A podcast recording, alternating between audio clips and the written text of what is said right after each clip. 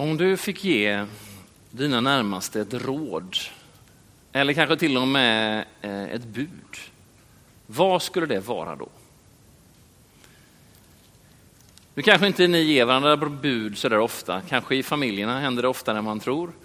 Men jag tänker ändå, om du hade ett budskap att ge, om du fick välja ut en sak som du ville, det här vill jag att ni ska följa. Vad skulle det då vara?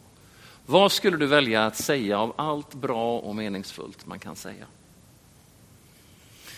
Du kanske tänker att det är sällan nu för tiden som vi ger varandra bud, men då har du inte sett på coronapresskonferensen klockan 14 varje dag. Där finns det många olika budskap. Det finns många bud om hur man ska bete sig och hur man ska vara.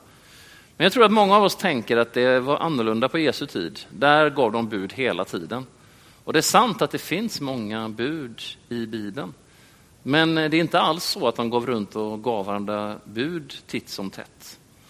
Och det där ordet är något som är så viktigt, så ibland vågar man inte ens säga de tio Guds bud som är de mest kända, utan man sa de tio orden. För att tala om att det är mer än bara bud, det är också ord att leva på och leva efter. Och eh, Det var inte ofta som Jesus talade i de termerna heller. Men vid ett tillfälle så fick han frågan, vad är det viktigaste budet? Vad är det viktigaste av alla bud? Och där tror jag, där finns det mer i traditionen. Det var någonting vanligt att man tänkte in och funderade på, hur ska vi förhålla oss till de olika buden? Vad är det som kommer först? Hur ska vi kunna hitta rätt i detta? Och det står beskrivet om det i Matteus 22, verserna 34 till 40. Där kommer just detta i fokus. När fariseerna fick höra hur han hade gjort saddukeerna svarslösa, det där var två rivaliserande teologiska gäng som härjade på Jesu tid. Då samlades de och för att sätta honom på prov frågade en av dem, en laglärd, mästare, vilket är det största budet i lagen? Han svarade honom, du ska älska Herren din Gud med hela, din, hela ditt hjärta och med hela din själ och med hela ditt förstånd. Detta är det största och första budet.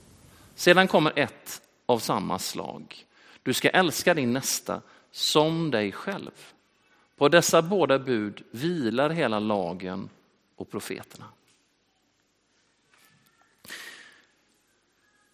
Alltså det där budet kan ju låta ganska välbekant och, och det är det. De flesta som hörde Jesus tala om detta kände igen det och förstod vad det handlade om. Men samtidigt är det så stort att det går att ta till sig, det går att lyssna till. Men det kommer ta ett helt liv att faktiskt ta in, följa och leva ut. Och Visst är det bra med de där korta kärnfulla sammanfattningarna och Jesus är en mästare på att ge oss dem. Men det är också där någonstans som det blir spännande. Hur ska vi följa detta? Hur ska vi kunna förstå vad det är? Hur ska vi kunna veta hur man gör detta?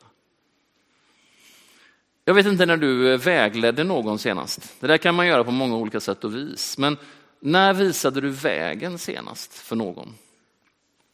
För mig hände det häromdagen när jag skulle iväg och köpa lite bröd på Fröna torg.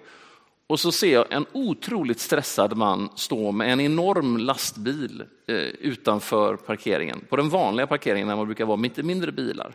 Och så ser han mig komma gående där och på något sätt så fattar han tycke för mig. Och så springer han fram till mig och så frågar han på någonting som är definitivt utrikiska och jag misstänker att det var danska. Det var väldigt, väldigt svårt att förstå vad han menade, men han var i alla fall väldigt upprörd och stod i vägen för att bilarna kunde komma fram och han visste inte vart han skulle. Han hade ett papper i handen och jag tittade på det där pappret och såg att han skulle lämna av en väldigt stor leverans till en affär. Och sen försökte jag på eh, danska, slash svenska, slash utrikiska förklara för honom att han behövde omvända sig, köra runt hela vägen, tillbaka runt tre rondeller och komma in till lastkajen som jag råkar veta var den fanns någonstans. Om ni anar hur stressad han var innan så kanske ni förstår hans glädje när han äntligen förstod min vägbeskrivning. Han var jätteglad och han var, det såg ut precis som att han skulle liksom krama mig och sen så tog han fram handen och så kom han på att nej, det får man inte heller. Och så gjorde han ingenting och så gjorde han bara så här, hoppa upp på lastbilen och så åkte han iväg igen. Det där med vägledning är ju svårt, eller hur? För det handlar ju dels om att veta var man är någonstans, men också vart man ska. Och dessutom handlar det om att förstå varandra i det. Och ibland när vi använder ord så kommer de att missförstås och vi kanske inte riktigt förstår vad den andra vill ha sagt. Och när vi tänker på Jesus så tror jag att en del tänker att han gav ett antal bud, men han gjorde inte det så ofta faktiskt. Det första Jesus sa var aldrig, gör allt detta så blir det bra. Utan det första han sa när han kallade sina lärjungar, det var den där världens kortaste predikan, följ mig. Och så bjöd han in människor in i gemenskap och hans sätt att visa vägen, det var att folk fick gå nära honom. Så de lärde känna honom och förstod vad det var han menade för någonting. När han sen sa det han sa. Och efter att lärjungarna hade fått gå med Jesus ganska länge så händer det som vi pratar om nu. Då kommer det nya budet. I Johannes 13. Och tänk då att nu har lärjungarna gått med honom en bra stund. Det har hänt väldigt mycket under de här åren och han har fått vara med och se och lära känna Jesus på djupet. Och då först ger han dem ett nytt bud. Det är också så att det här är alldeles mot slutet av Jesu liv på jorden. Det här ästa som händer det är Jesu avskedstal. Så det är precis som att han har tänkt till, vad är det viktigaste jag har att säga mina vänner? Vad är det viktigaste jag har att säga till lärjungarna? Och det är där vi kommer in, i Johannes 30, 13 och 31. När Judas hade gått sa Jesus, nu har människosonen förhärligats och Gud har förhärligats i honom. Är nu Gud förhärligad i honom ska Gud också förhärliga honom i sig och han ska snart förhärliga honom. Ännu en kort tid är jag hos er, mina barn.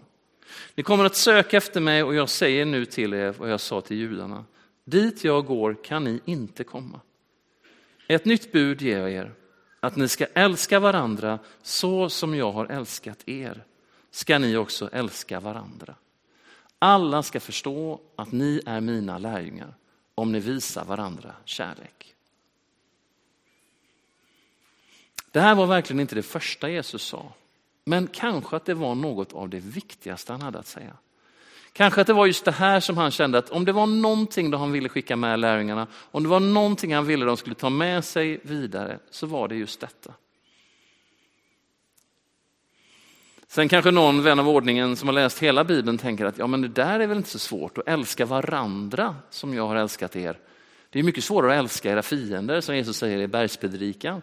Där han liksom utmanar oss att inte bara se på människor med hat utan också gå nära dem och faktiskt försöka älska dem.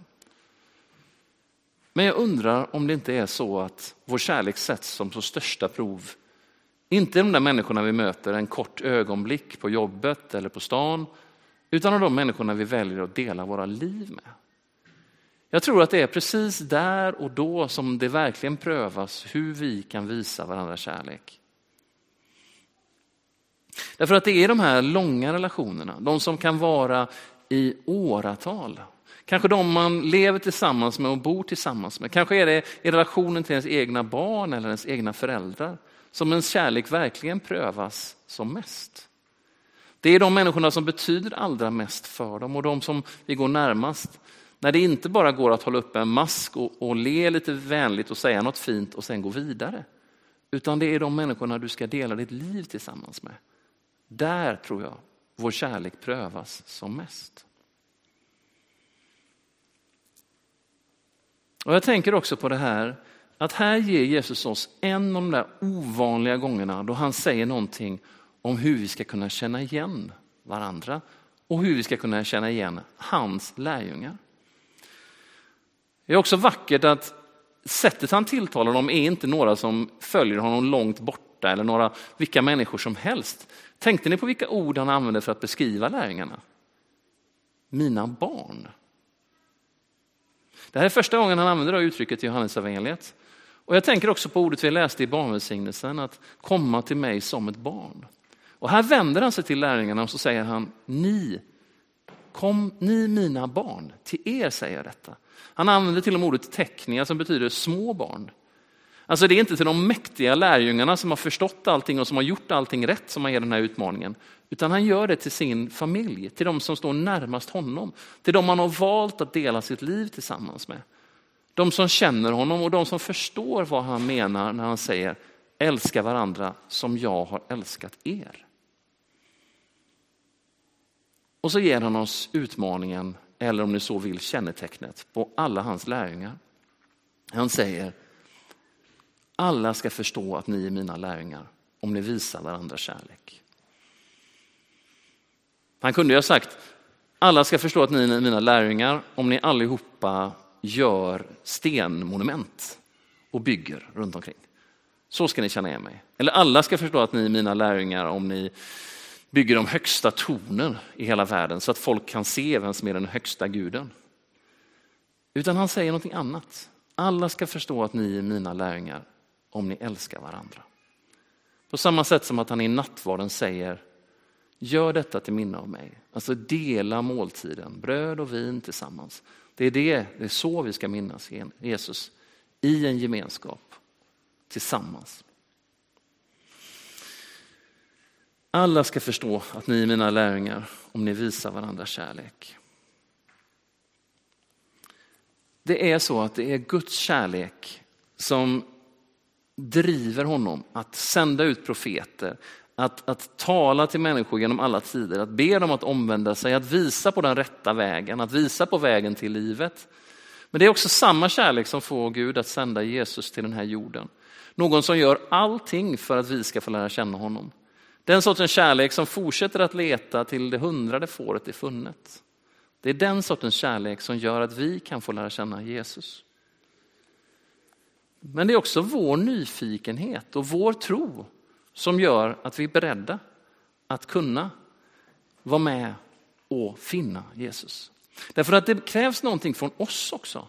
Det gäller att det svarar mot någonting, att det finns någonting i oss här som gör att det är värt för oss att söka. Att vi inte bara hör orden och sen låter dem försvinna, utan att de väcker någonting hos oss, De väcker en längtan efter hos oss. Att lära känna Jesus, men också att lära känna en sådan gemenskap där vi visar varandra kärlek. Till sist, det är samma kärlek som vi får ta emot av Jesus, som han också utmanar oss att ge vidare. Så som Jesus har älskat oss får vi älska varandra. Och så som vi har fått ta emot kärlek får vi också ge den vidare till varandra. Och tänk vad häftigt att det främsta kännetecknet på alla de som vill följa Jesus, det är inte vilka kläder de bär eller vilka höga torn de bygger eller vad de hälsar med varandra för konstiga hälsningar, utan det är hur de visar varandra kärlek.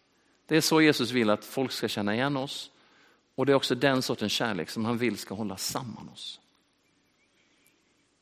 Det är den sortens väg till livet som Jesus visar oss. Tack Jesus för att du har älskat oss först. Amen.